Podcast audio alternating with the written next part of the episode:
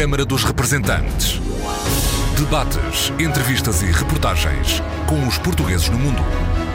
Câmara dos Representantes, com Paula Machado.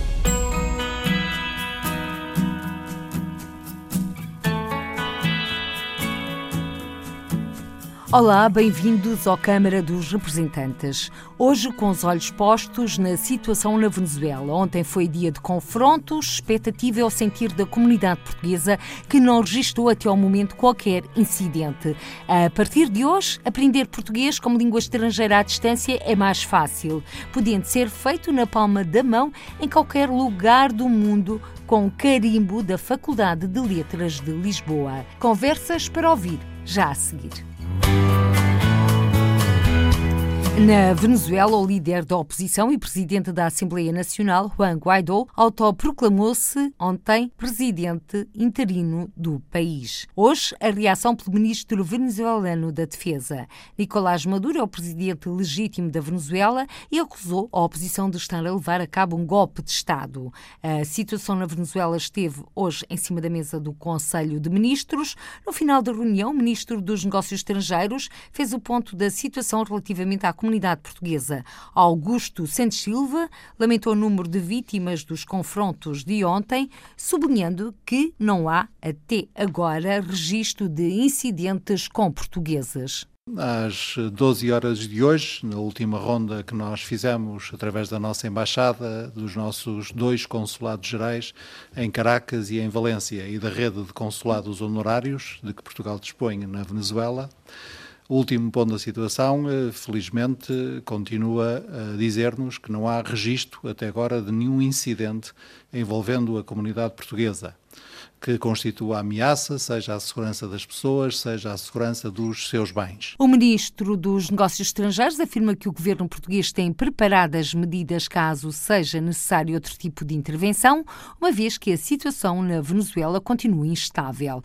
Quanto à posição do governo português, Augusto Santos Silva esclarece que o impasse político só se resolve com eleições e deixa esse apelo ao regime de Nicolás Maduro. É óbvio, na minha opinião, para qualquer observador que olhe para tudo isto e que seja um democrata, que o regime político da Venezuela hoje tem, está, do ponto de vista político, ele próprio num impasse de que não sairá por si mesmo não é reprimindo, não é fechando-se, não é negando a legitimidade da Assembleia Nacional, não é perseguindo e detendo os opositores políticos, não é cerceando as liberdades, não é achando que aqueles provavelmente mais de um milhão de pessoas estão ao serviço dos interesses obscuros do imperialismo que se pode encontrar uma saída política para a Venezuela. Ministro dos Negócios Estrangeiros, Augusto Santos Silva, afirma que o único órgão de soberania legítimo é a Assembleia Nacional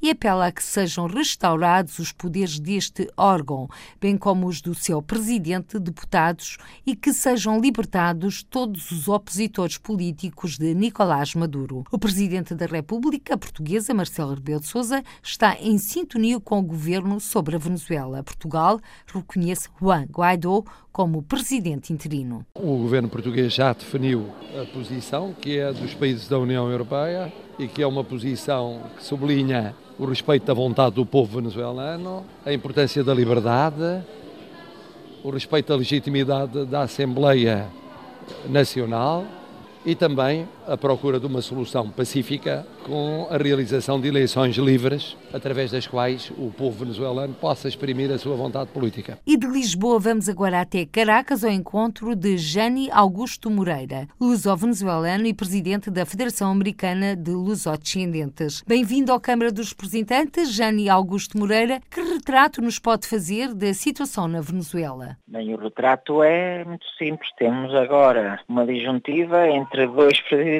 Um está no poder e outro que ontem se eh, proclamou Presidente da República, encarregado. E, portanto, temos essa dualidade hoje em dia na Venezuela. Temos duas assembleias, temos dois presidentes, agora estamos a ver o decorrer do, do, das horas para saber o, em que termina isso. Quanto à comunidade portuguesa, como é que está a acompanhar a evolução dos acontecimentos no país? Comunidade está tranquila. Os reportes que tenho em relação à comunidade é que ninguém tem sido atingido por nenhuma questão específica. Aqueles que saíram a manifestar, tanto de um lado como do outro, fizeram-no com a maior normalidade possível e que está todo mundo eh, resguardado em casa por questões de segurança para saber no, no que isto termina. Mas não foi decretada nenhuma ordem de recolher obrigatório? Não, não, não. Isso é questões.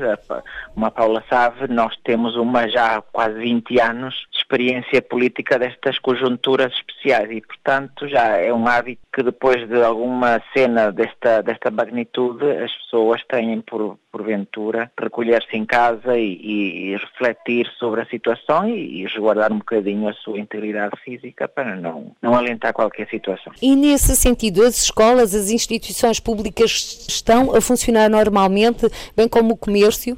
A maioria das escolas estavam abertas, mas a maioria dos alunos não assistiram e os comércios também, né, na parte da manhã, não, a grande maioria não abriu. Agora, da parte da tarde, não sei, porque ainda não tenho reportes do movimento, mas em princípio eh, penso eu que manterão as portas encerradas para o público em geral. A crise humanitária na Venezuela tem sido noticiada. Aliás, o Jânio Augusto Moreira uh, tem também sentido na pele.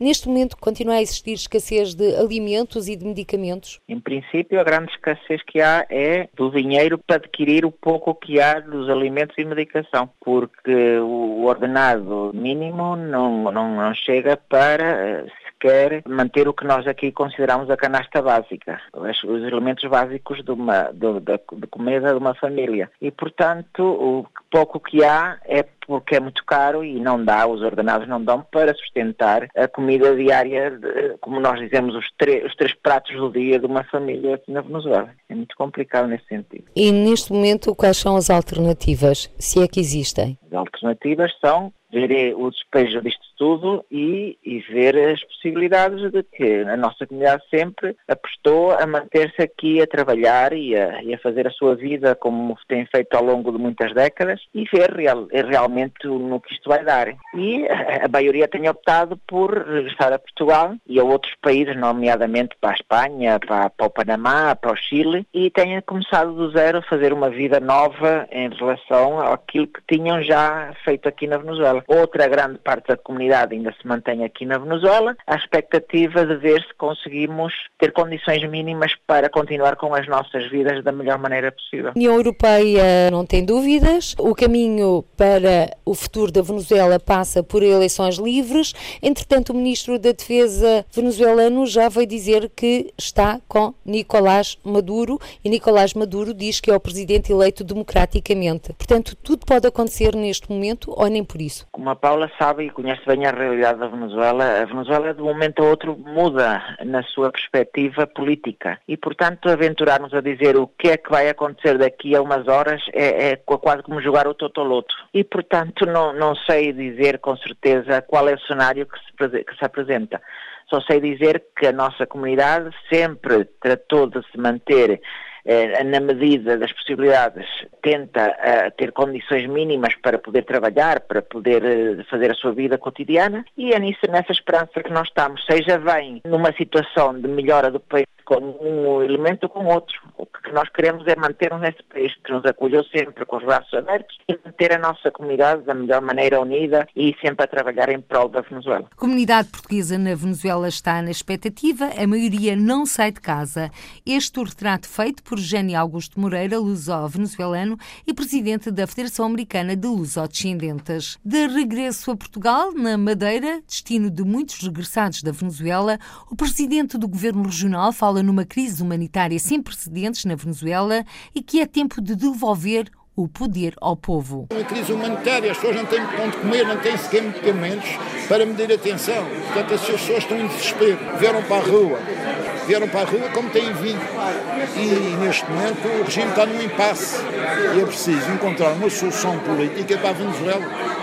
E a solução política passa por devolver o poder à população, existirem novamente eleições e haver um, um regime democrático na Venezuela. Pouco depois do grito de liberdade de Juan Guaidó, os venezuelanos na Madeira veem finalmente um sinal de possível mudança no país onde nasceram. Argumentos de alegria contida registados pela jornalista Celina Faria. São olhares para o futuro da Venezuela com esperança e grande expectativa. A jovem advogada Ángelas Fernandes acredita na mudança com Juan Guaidó, que se declarou presidente interino. Foi uma esperança boa, foi aquela luz que estávamos à espera de tanto tempo. Como que aquele anjo que, que todos estávamos a precisar de já quando vai chegar o dia. O apoio internacional a Juan Guaidó fortalece a confiança dos venezuelanos. O estudante Alex Rodrigues afirma que é preciso aguardar o próximo passo com cautela. Podemos ter uma esperança, é uma diferença, mas ainda assim é uma questão de termos que esperar. É uma questão de esperar. A luta nas ruas uniu os venezuelanos em várias cidades do mundo, incluindo Funchal. António Ramos também se juntou ao protesto e está confiante num novo tempo na Venezuela. São muitos anos de luta, são 20 anos a lutar e agora com o nosso presidente Juan Guaidó, que acho que é o presidente legal, que é o presidente que foi escolhido através da Assembleia Nacional, que é um, um poder perfeitamente eleito por o povo, acho que agora sim vai haver um novo caminho para nós. A Madeira tem sido um lugar de acolhimento de milhares de venezuelanos. Já a Associação da Comunidade de Imigrantes Venezuelanos na Madeira, a Venecom, considera que o que se está a passar na Venezuela é uma luz ao fundo do túnel que há muito estava escuro. A responsável da Venecom, Ana Madeira, reconhece, no entanto, que é preciso esperar para saber se vão existir mudanças. É um caminho com muitas rochas, é um caminho com muitos percalços ainda que há que caminhar com muito cuidado e que penso que o Guaidó está à altura dos acontecimentos e, e há que esperar para ver o que acontecerá. Pronto, as pessoas estão esperançadas com que este seja finalmente o, ponto de viragem e seja finalmente a mudança na Venezuela, mas também estão todos cautelosos, todos à espera, porque já não é a primeira vez que nos dão esperanças e depois enganam-se e, e tudo volta para trás como se não acontecesse nada, portanto está todo mundo tão, tão contente, tão esperançado, mas cautelosos. Evitar a guerra é para já a grande preocupação de Ana Monteiro. Pelo que eu vi e, e ouvi do, do presidente Guaidó, é uma pessoa sensata e, e está muito clara no caminho que, que tem por, por percorrer e penso que o, o chavismo e o madurismo terão de fazer a mesma coisa. Eu espero que eles não chamem às ruas porque se eles gostam dos seus cidadãos, como eles manifestam publicamente que gostam, penso que eles não querem sangue e não querem mais mortos e mais feridos. Ana Monteiro, presidente da Venecom, Associação da Comunidade de Imigrantes Venezuelanos na Madeira, em declarações à jornalista Celina Faria. Na Nicarágua, integrado numa delegação da União Europeia, está o eurodeputado português do Movimento Partido da Terra, José Inácio Faria. José Inácio Faria, que em dezembro de 2015 foi o único observador português a título particular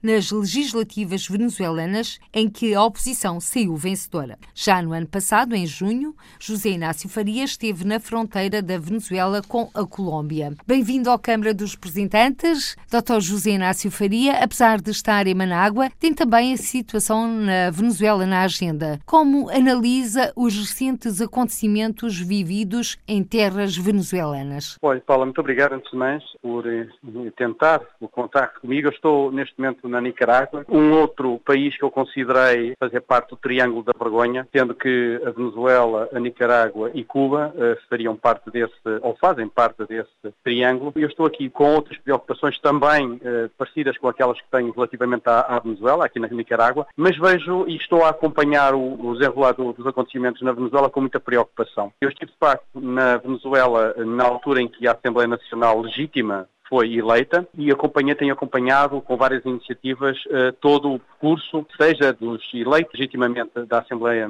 Nacional, bem como uh, este desvio autoritário por parte do. Maduro. Eu sinto que neste momento é chegado o momento da Venezuela dar o passo definitivo numa mudança definitiva do percurso que tem seguido até aqui. A verdade é que há um vazio de poder neste momento, houve um vazio de poder com a tomada, a suposta tomada de posse do Sr. Maduro, e é uma investidura ilegal e anticonstitucional, e por isso a própria Constituição da República da Venezuela incumbe ao Presidente da Assembleia Nacional de ocupar esse lugar, portanto, como Presidente interino.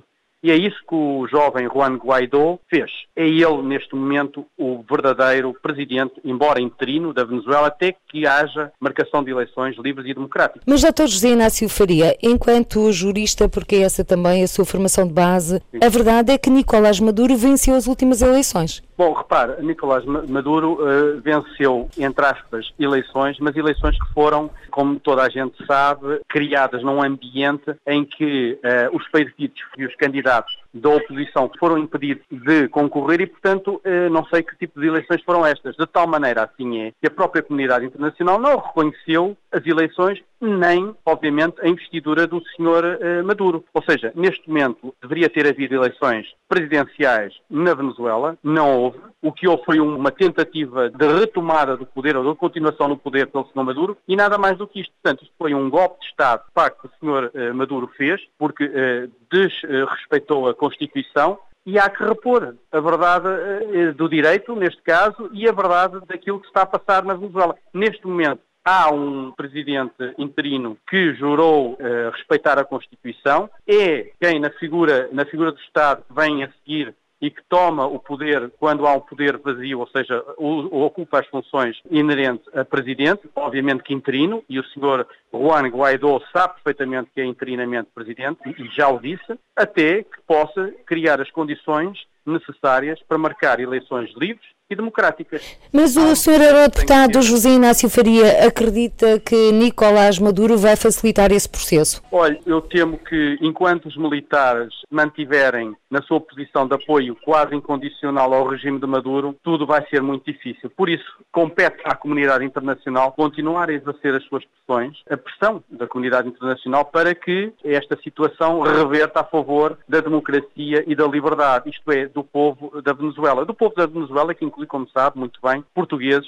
Nós temos milhares de portugueses luso-descendentes na Venezuela e para os quais temos que estar muito preocupados também e temos tudo que fazer também na defesa dos seus interesses. Ou seja, da liberdade e, e da democracia na Venezuela para os venezuelanos e para todos aqueles que lá estão, neste caso também para os portugueses. O Ministro dos Negócios Estrangeiros veio hoje dizer que o governo português tem preparado as medidas caso seja necessário outro tipo de intervenção, uma vez que a situação na Venezuela continua instável. Que medidas poderão ser essas, no seu entender, e de que forma é que a comunidade internacional pode exercer ainda mais pressão sobre o regime de Nicolás Maduro? Paula, deixe-me dizer, eu tenho muita consideração pelo Sr. Ministro dos Negócios Estrangeiros, mas eu penso que este governo tem estado, eh, o governo português tem estado muito mal nesta situação. E, e repare bem, a, a situação da Venezuela não é de agora, já tem anos. Quando este governo tomou posse, esta situação permanecia e existia da mesma forma como de antes. E, portanto, este governo podia ter tomado uma atitude mais enérgica relativamente à situação na Venezuela, tendo em conta que nós temos milhares de, de cidadãos uh, portugueses e luso-descendentes. E não foi. Foi um deixar andar, arrastar, arrastar. Repare, agora, uh, curiosamente, o Sr. Ministro vem dizer que temos que estar preparados para, mas este Governo anda a dizer que anda, anda preparado há imenso tempo. Aliás, houve imensas iniciativas, imensas uh, posições tomadas por este Governo no sentido de favorecer, privilegiar, ajudar até aquele acordo com o governo do Sr. Maduro para envio de, de, de, medicamentos para a comunidade lusófona, quer dizer, não faz qualquer sentido. E repare, agora, curiosamente, o Secretário de Estado das Comunidades Portuguesas, esta semana cansou uma visita à Venezuela por falta de condições. E eu gostaria de saber eh, o que é que o governo português tem feito ou, ou, possa ter dito aos portugueses, aos milhares de portugueses que lá estão, como é que pretende garantir a sua segurança. E é isto que está em causa. Este governo já devia ter tomado uma posição mais enérgica há mais tempo, deixar as negociatas entre, eh, entre o, o, governo da nação, Portugal e o Sr. Maduro deveriam já ter terminado há muito tempo. Não há complacência, não pode haver, quando os direitos humanos estão em causa, quando a, a, a, a, liberdade de expressão está em causa, quando a situação é aquela que se vive na Venezuela, nós não podemos transigir nos nossos valores. E esses os valores da liberdade e da democracia. Eu penso que neste momento o que há é que os países membros da União Europeia têm que estar a uma só voz contra a situação que passa na Venezuela por parte do Sr. Maduro, infligida pelo Sr. Maduro, e mais sanções individualizadas, não é ao povo da Venezuela, que já tem sofrido e continua a sofrer na pele estes desmandos do Sr. Maduro e as consequências destes desmandos, mas sim a indivíduos que têm cometido as maiores atrocidades ao seu próprio povo. E também a própria comunidade internacional e a União Europeia conjuntamente exigirem que uh, estes indivíduos que estão bem identificados, que fazem parte da estrutura do poder na Venezuela, sejam uh, condenados no Tribunal Penal Internacional. Isso é uma eh, das obrigações que a comunidade internacional, e nomeadamente a União Europeia, tem que ter neste momento. Senão, um dia, quando chegarmos, quando enfim, a comunidade internacional entrar na Venezuela, não, não há lá nada. Está tudo completamente, aquilo é terra queimada. É isso que, que o Sr. Maduro pretende fazer. Aliás, o Sr. Eurodeputado José Inácio Faria foi com esse cenário com que se deparou quando chegou à Venezuela. Sim, sim. Eu, aliás, deixe-me dizer, Paula, não só na altura em que eu fui, a primeira vez que eu fui, eh, em 2015, na altura das eleições, havia uma certa esperança no ar e parece que as coisas iriam mudar. E houve ali um momento de indecisão por parte do Maduro, parece, parecia que isso ia, ia acontecer. Mas nada aconteceu. Acontece é que eu estive, eu estive o ano passado, estive na cidade fronteiriça com a Venezuela, Colômbia, Venezuela, Cucutá, e o que eu vi lá foi terrível. Eu vi um povo inteiro que chegava à fronteira para poder comprar, para poder receber medicamentos para os seus familiares, eh, comida para levar de regresso, em estado desnutrido, em cheio de doenças, de, de, de tudo e mais alguma coisa que se possa imaginar. Inclusivamente, na noite em que estivemos em Cucutá, tinham acabado de morrer, de falecer nessa noite, sete eh, venezuelanos que iam a caminho do Cucutá e que adormeceram eh, e com o frio que está, eh, faleceram. É inadmissível. Eu vi, eu vi situações perfeitamente surreais que eu nunca imaginei que no século XXI, especialmente num país como a, como a Venezuela, que foi considerada a Noruega da América Latina, invejada por todos os Estados da América Latina com o seu poderio comercial e económico e neste momento é um farrapo daquilo que foi. Triste, é triste esta realidade, mas é esta que temos e é esta que nós temos que neste momento eh, lutar para eh, fazer com que seja reposta a liberdade e a, vida que, que os venezuelanos tinham antes, de, enfim, antes disto ter acontecido. Em conclusão, Sr. Eurodeputado José Inácio Faria, do Partido da Terra, o caminho a seguir são eleições. Não, é, é a única solução neste momento. Aliás, era a única solução desde que o Sr. Maduro tentou ilegalizar a Assembleia Nacional. Quer dizer, e a partir do momento em que o, o, o Conselho Superior de Justiça foi exilado, foi atirado para, para a Colômbia, estão todos na Colômbia, em que o tecido, o tecido político eh, na Venezuela não existe, é o Sr. Maduro, ponto final. A partir desse momento, e não é de agora, obviamente que têm que ser marcadas eh, eleições livres, democráticas. O único caminho neste momento é, de facto, eh, o, senhor, o reconhecimento do presidente interino, pela comunidade internacional, aliás está a acontecer a uma velocidade quase estonteante, diria eu, e, posteriormente, o senhor Juan Guaidó passa aquilo que é a sua obrigação, que é criar as condições para que haja eleições livres e democráticas o mais rapidamente possível. A Venezuela e os venezuelanos não podem esperar mais. Já esperaram tempo suficiente. E a comunidade internacional tem que ajudar. Aqui sim. E, caso necessário seja, mais sanções individualizadas, mais sanções individualizadas têm que ser aplicadas a este regime autoritário, terrorista e, e que facto tem criado uma mortandade sem precedentes na, história daquele país riquíssimo. José Inácio Faria, eurodeputado do Movimento Partido da Terra, que foi o único eurodeputado português que se deslocou à Venezuela nas eleições de dezembro de 2015 e que esteve em junho em Cucutá, na fronteira da Venezuela com a Colômbia. José Inácio Faria, que está na Nicarágua, no âmbito de uma delegação europeia, para avaliar a crise política e social naquele país. Na Venezuela, residem 400 mil portugueses e lusodescendentes. O país enfrenta uma grave crise política e económica que levou mais de 2 milhões e 300 mil pessoas a fugir do país desde 2015, segundo dados das Nações Unidas. Juan Guaidó, presidente da Assembleia Nacional, autoproclamou-se ontem, quarta-feira, presidente interino na Venezuela, perante milhares de pessoas concentradas em Caracas. Nicolás Maduro continua a dizer que é o presidente do país, venceu as eleições presidenciais de maio do ano passado, mas que não foram reconhecidas pela maioria da comunidade internacional devido ao afastamento de candidatos da oposição. Dia 31 de hoje a oito dias, os ministros dos negócios estrangeiros da União Europeia reúnem-se para debater a situação na Venezuela. Aprender português língua estrangeira no telemóvel em qualquer local do mundo já é possível a partir de hoje. O meu português, o curso à distância para todos, certificado pela Faculdade de Letras de Lisboa numa parceria com a DLC, no endereço flul-dlc.pt.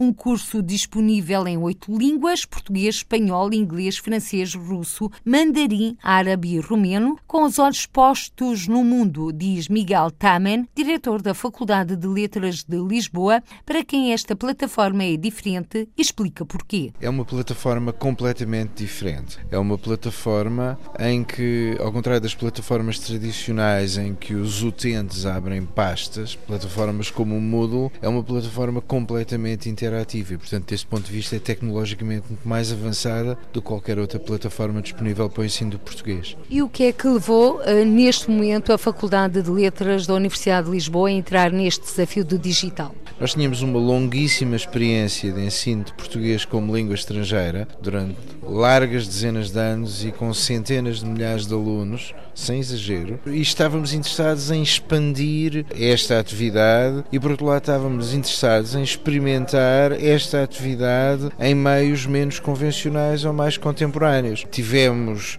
uma proposta de parceria, estudámos uma proposta de parceria, percebemos que convinha às duas partes e vamos experimentar e estamos confiantes que vai correr bem. Para já, esta plataforma está disponível em oito línguas, desde o português, espanhol, francês, inglês, russo, mandarim, árabe, romeno e daqui a algum tempo também o hindi. Estas línguas refletem também os alunos que frequentam atualmente a Faculdade de Letras de Lisboa. Ah, sim, sim, com certeza. Mas a razão porque a plataforma está nessas línguas não é simplesmente para refletir os alunos da Faculdade de Letras de Lisboa, é para cobrir o maior número possível de habitantes deste planeta. Se juntarmos o hindi às línguas que nós temos, acabaremos por cobrir as línguas nativas de para aí 90% dos falantes nativos neste mundo. É por essa razão que é para nós tão importante que a plataforma esteja acessível num número muito grande de línguas, para permitir que pessoas em sítios muito diferentes possam a ela ter acesso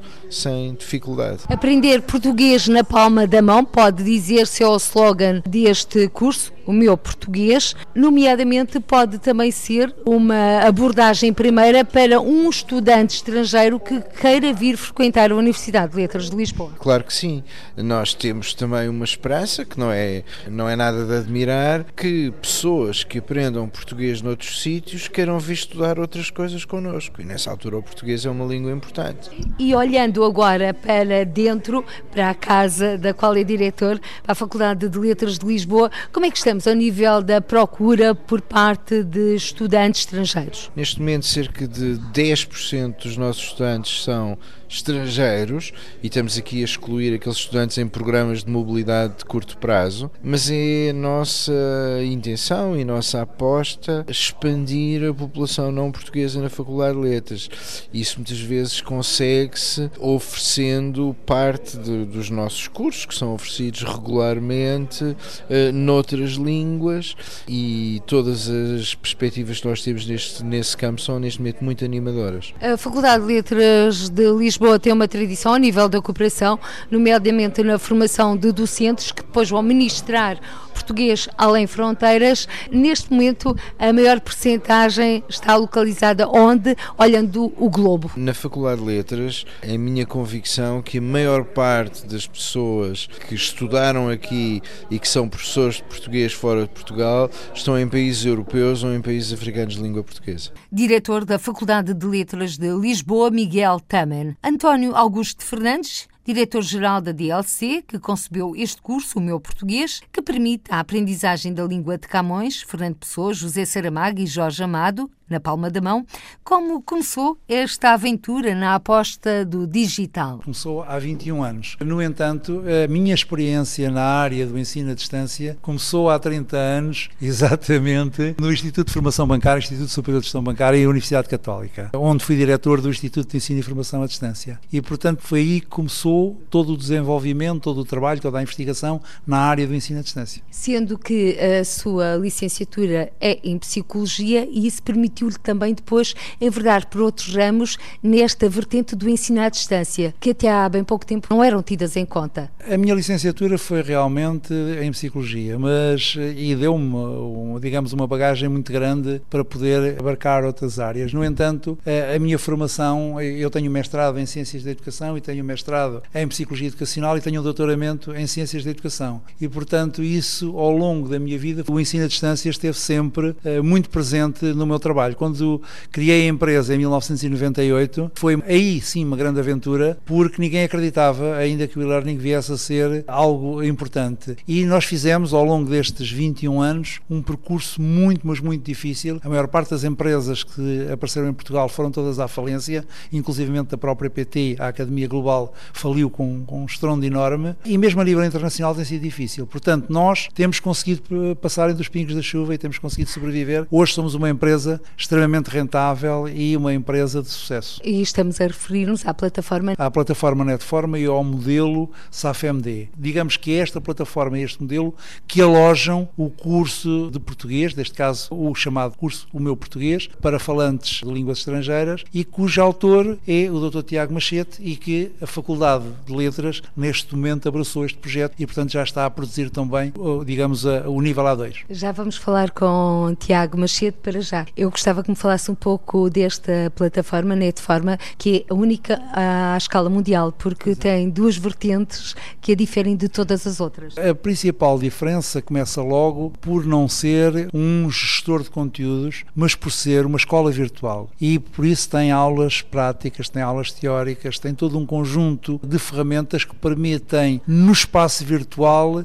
fazer exatamente uh, o processo de aprendizagem. E também mede os estilos de aprendizagem, e utiliza a inteligência emocional. Tal como eu expliquei há bocado, fez parte da minha tese de doutoramento exatamente investigar e aferir para Portugal dois questionários, um de inteligência emocional e outro de estilos de aprendizagem. Isto permite separar os alunos ou os formandos em quatro estilos: teóricos, pragmáticos, ativos e reflexivos. E é este conhecimento inicial que é feito a nível da própria plataforma vai permitir variedíssimas coisas. Em primeiro lugar, segmentar os alunos, porque a plataforma fala automaticamente, e dar-lhes apoio em função do seu próprio estilo. Mas mais do que isso, as próprias equipas de trabalho são segmentadas automaticamente e as pessoas numa equipa, tendo, digamos, um estilo igual, trabalham muito melhor que se tiverem estilos diferentes. Essa é outra das grandes vantagens. Além disso, o tutor ou o professor, quando comunica com o formando, no ensino à distância estamos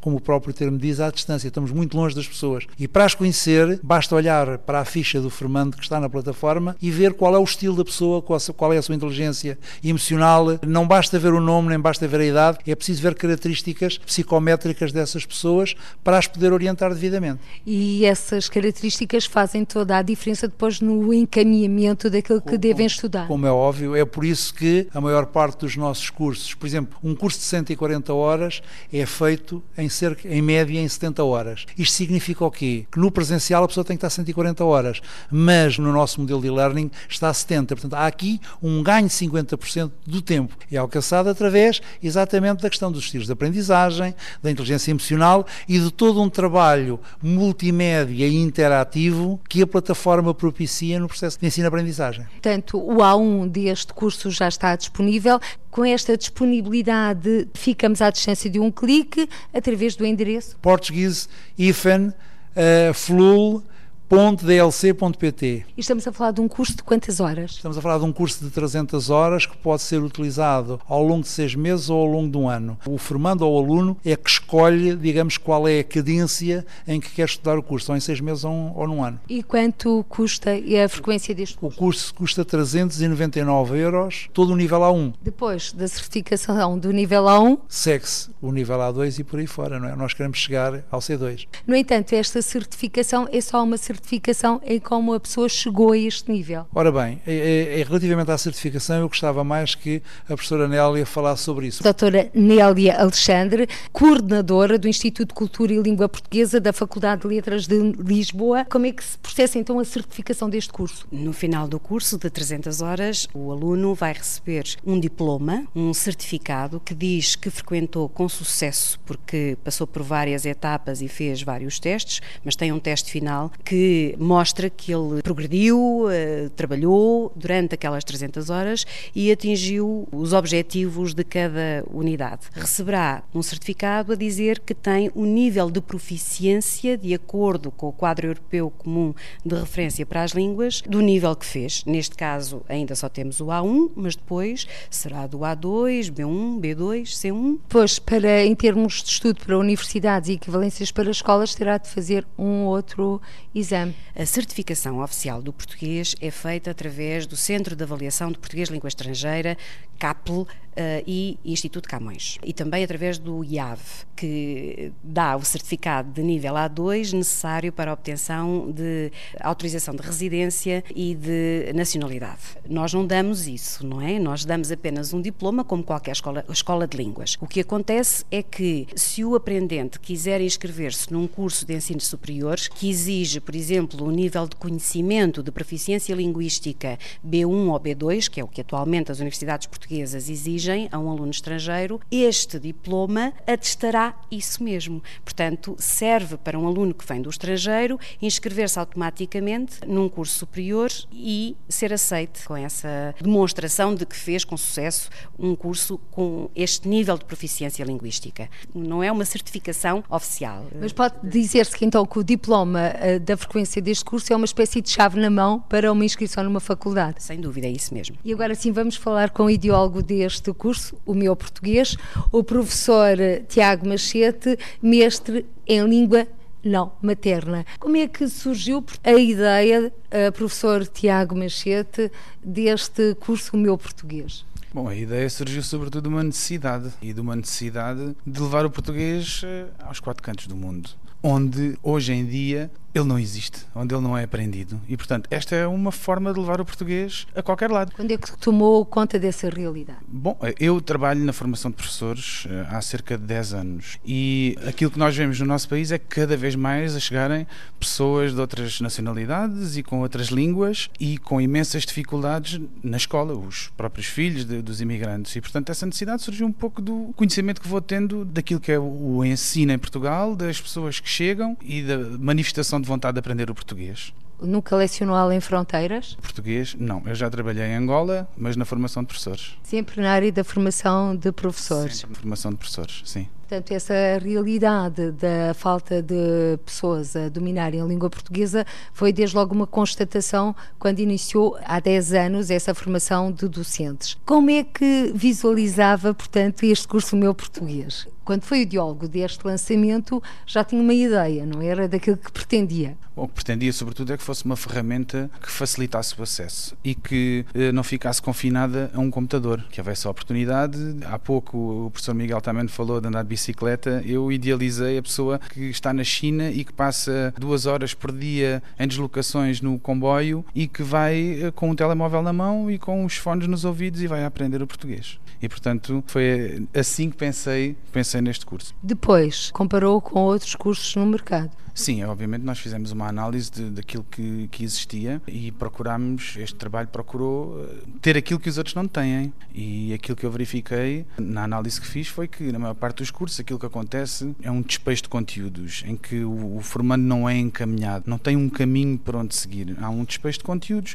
e, na realidade, também verifiquei que há uma grande confusão entre o que é que é uma atividade de aprendizagem e uma atividade de avaliação. Eh, na maior parte dos casos, aquilo que acontece e aquilo que eu tenho verificado é que as atividades que são disponibilizadas são, sobretudo, atividades de avaliação, onde se coloca um texto e umas perguntas sobre esse texto. Então, estamos a avaliar só se o aluno percebeu o texto. Nós aqui tentamos fazer outra coisa, que é levar o aluno a perceber o texto. Não é apenas avaliar o aluno, é levá-lo a aprender para depois poder avaliá-lo. E, portanto, este curso não se fica pela avaliação, segue um caminho e também segue um caminho progressivo dos conteúdos que são trabalhados. Portanto, nós nunca trabalhamos um conteúdo, nem nunca trabalhamos determinado léxico sem antes termos trabalhado outro que seja necessário para compreender esse. Como é que lhe hei de explicar? Eu não vou falar em andar de bicicleta sem primeiro ter consolidado a ação do verbo andar. Primeiro, o formando tem que perceber o que é que significa andar na bicicleta, antes de eu lhe falar na bicicleta, por assim dizer.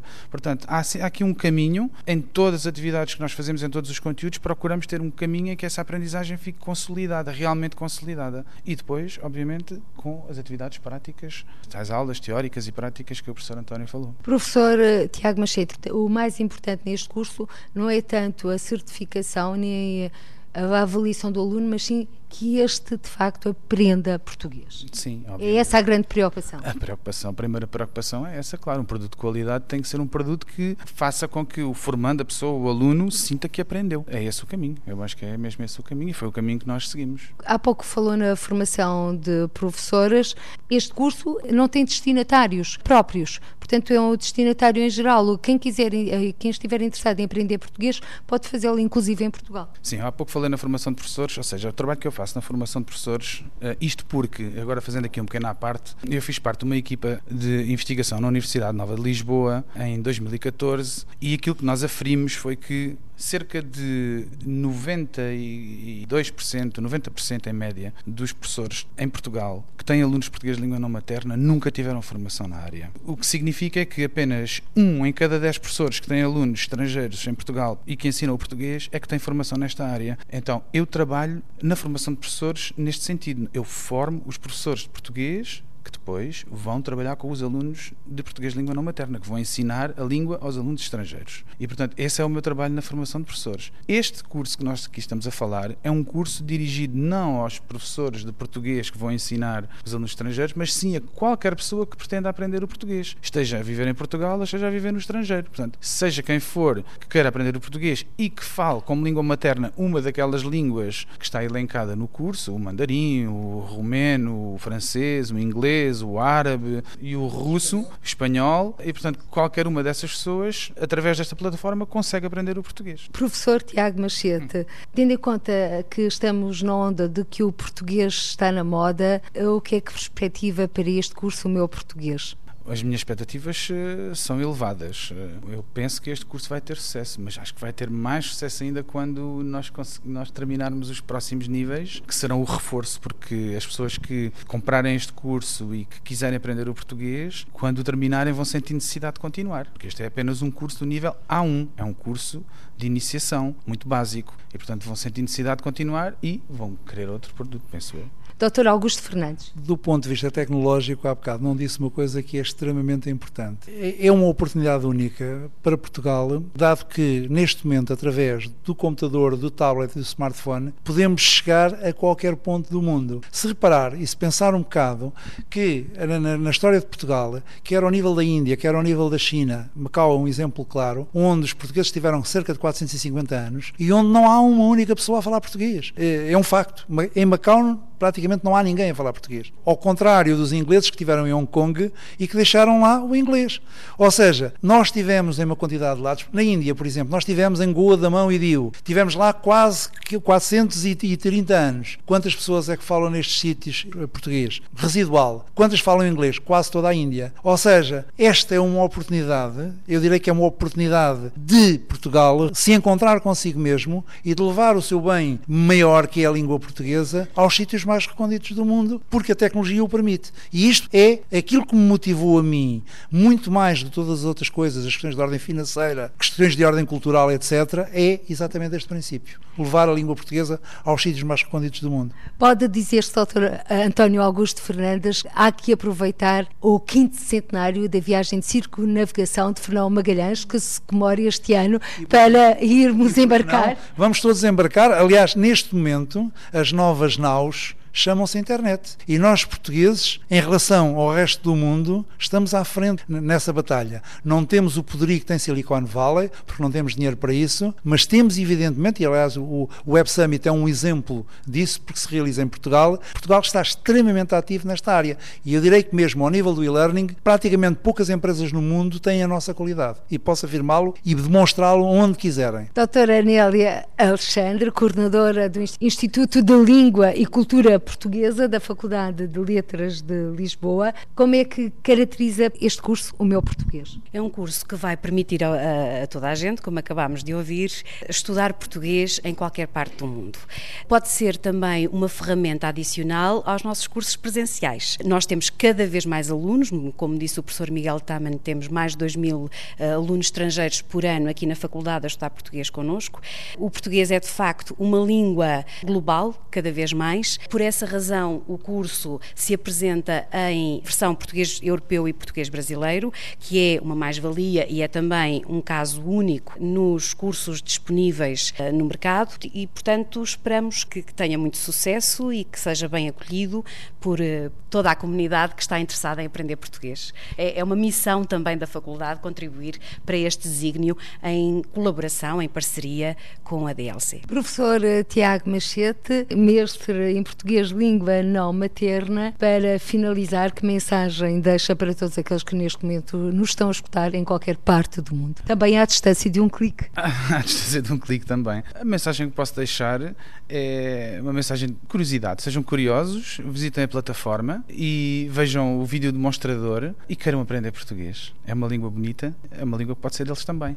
Curiosidade pode ser a palavra-chave que pode motivar, portanto, todos os três que aqui estão nesta nossa conversa. Doutora Enélia Alexandre, sejam curiosos, é um desafio também que sejam muito curiosos, porque a língua portuguesa é um fascínio e é um desafio permanente também, seja em que variedade for. O meu desafio é, dizendo, é dizer o seguinte: é que há muitos anos muitas entidades uh, académicas já tentaram fazer isto e não o conseguiram. E nós, DLC, em conjugação com a Faculdade de Letras da Universidade de Lisboa, estamos a fazê-lo, como se costuma dizer na gíria, com o pelo do próprio cão, okay? ou seja, com financiamento da própria empresa Isto é muito importante. Não temos nenhum subsídio, nem das Gulbenkians, nem da, da União Europeia, nem dessas entidades todas que andam por aí a, fi, a financiar. Nós não temos financiamento nenhum, a não ser nosso, os capitais próprios. António Augusto Fernandes, diretor-geral da DLC, Nélia Alexandre, coordenadora do Instituto de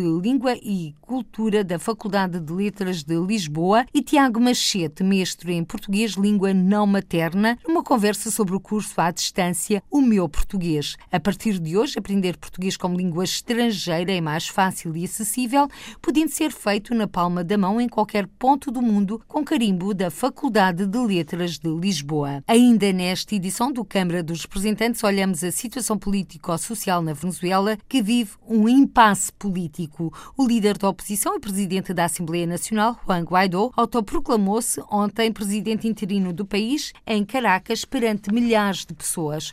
Hoje, a reação do ministro venezuelano da Defesa, Nicolás Maduro, é o presidente legítimo do país e acusou a oposição de estar a levar a cabo um golpe de Estado. O governo português está a seguir com atenção e, ao momento, o desenrolar da situação na Venezuela. E por hoje ficamos por aqui. Até ao próximo encontro. Seja feliz. Câmara dos Representantes. Debates, entrevistas e reportagens com os portugueses no mundo. Câmara dos Representantes, com Paula Machado.